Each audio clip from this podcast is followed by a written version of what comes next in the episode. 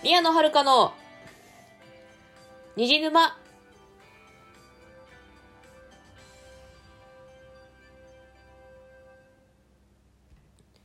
皆さんこんばんは、宮野遥です。この番組はオタクはオタクのために布教するオタク向けのラジオです。ちょっと BGM を、ま、ちょっと待ってくださいね。ちょっと、そして久しぶりに収録するんで、どの BGM 使ったかちょっと忘れかけてました。うん、大丈夫。もう大丈夫です。とですね、えー、っと、あれですね、まあ、タイトルの通りなんですけれども、えー、と社会福祉士国家試験ね、合格しました。おめでとう。あ、というわけで、まあ、セルフ、セルフ、セルフ握手っていうかね、まあ、まあ、自分に向けておめでとうっていうことなんですけれども、そうですね、あの、この間、な前前回でもねえか、まあ、何回か前の収録で、社会福祉士国家試験がなんか、もう多分ほぼ合格確定だろうみたいな話をしたと思うんですけれども、え今回のご報告はですね、まあ、合格確定しましたっていう報告ですね。こちらですね、発表がですね、3月15日です、ね、にありまして、まあ、確認しましたところ、無事合格しておりました。ということですね。はい。よかったよ。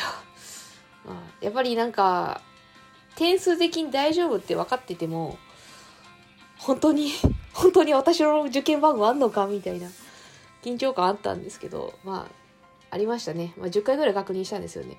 これ、これ本当に私の番号かな？見間違いじゃないよね？みたいな、な確認をね、10回ぐらいしたんですけど、大丈夫でしたね。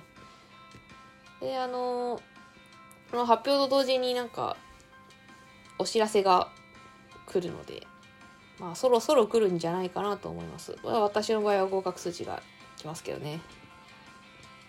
あと、まあ、まあ、個人、まあ、私としては、まあ、万々歳な話なんですけれども、あれなんですよね。あの、今回ですね、合格基準点が異様に高くてですね、なんか、え？って思っちゃいましたけどね。あの、社会福祉士国家試験はですね、あの、あれですね、合格基準が一応2つありまして、まあ、1つは、えー、と全体の正解率が60%以上、まあ、90点ですね。90点以上を取ったら合格です。でもう一つの条件はそのまあ試験科目がね19科目あるんですけど、まあ、それそれ全部で得点があるってまあ、1点でも得点があれば OK っていうのが、まあ、という、まあ、2つの条件があるんですけれどもこの、まあ、今回の合格基準で105点105点だとね、正解率7割なんですよね。6割どこ行ったみたいな。6割超えてますけど、みたいな。っていうので、結構物議を醸しておりますね。まあ、あれですね。まあ私専門学校通ってた、通っ、一応まだね、3月、3月いっぱいまだ一応学生なんですけれども、まあ専門学校通ってたんですけれども、まあやっぱ専門学校でもね、話題になりましたよね。クラスに行ったら。いや105点はどうなのよみたいな、まあ、先生もちょっと怒ってたちょっとこれはないよねみたいな話はありましたけどね、まあ、私もちょっとねあのみ見てドン引きしましたけどね。え？105点？みたいな。おいおいって思っておいおいって思いましたけどね。うん。6割6割どこ行ったんだよって。正解率正解率6割でいい試験がですよ。7割って おいって思い思思いましたけどね。よくわかんねえっすよね。なんかね、まあこの社会福祉士国家試験は、あのですね、なん、なんだっけ、えっとね、社会福祉国家試験合格率がですね、だいたい3割前後ぐらいなんですね、毎年。まあ、だから、そっちを保ちたいのかなっていう感じはしましたけどね。まあ、それだったらね、その、60、60%以上正解っていうのやめりゃいいのにねって思いますけどね。もう3割、上位3割が合格しますって、振り切ればって思いますけどね。なんかね、ちょっと、ちょっと変ですよね。変、変つうかおかしいよね。どっちかにしろよっていうね、もうね、ちゃんと、合格率じゃないや 失礼間違えた、えっと、正解率6割以上っていうのを守るかもういっそのことで上位30%にするかもうどっちかにすりゃいいじゃんって思いますけどね。まあ、なんかよくわかんないですね本当にね。まあ私だまあでも私一応合格したんですけど、まあ、やっぱクラスで結構な人数が落ちましてまあなん全体受かったのが全体の75%ぐらいって聞いたんですよねだからまあ残り25%の方は残念でしたっていうことになるんですけどまあ 10, 10人ぐらいですかね。うん。ね残念でしたっていう感じになってなんかねちょっといろいろ複雑ですね。なんかね聞けやっぱちょっとまあね。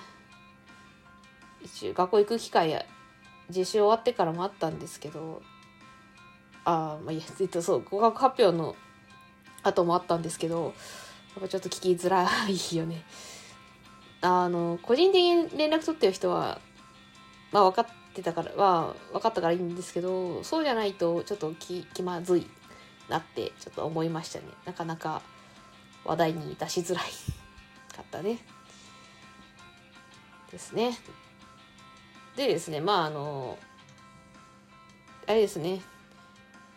まあ、合格発表もそうなんですけど、まあ、実習もね無事終わりましてあのちゃんと必要時間数全部満たしましたんでこれで本当に終わりですね。あとまあ3月の25日に卒業式がありましてまあそこでいよいよもうお別れお別れ お別れというか学学校生活が終わりになりますね。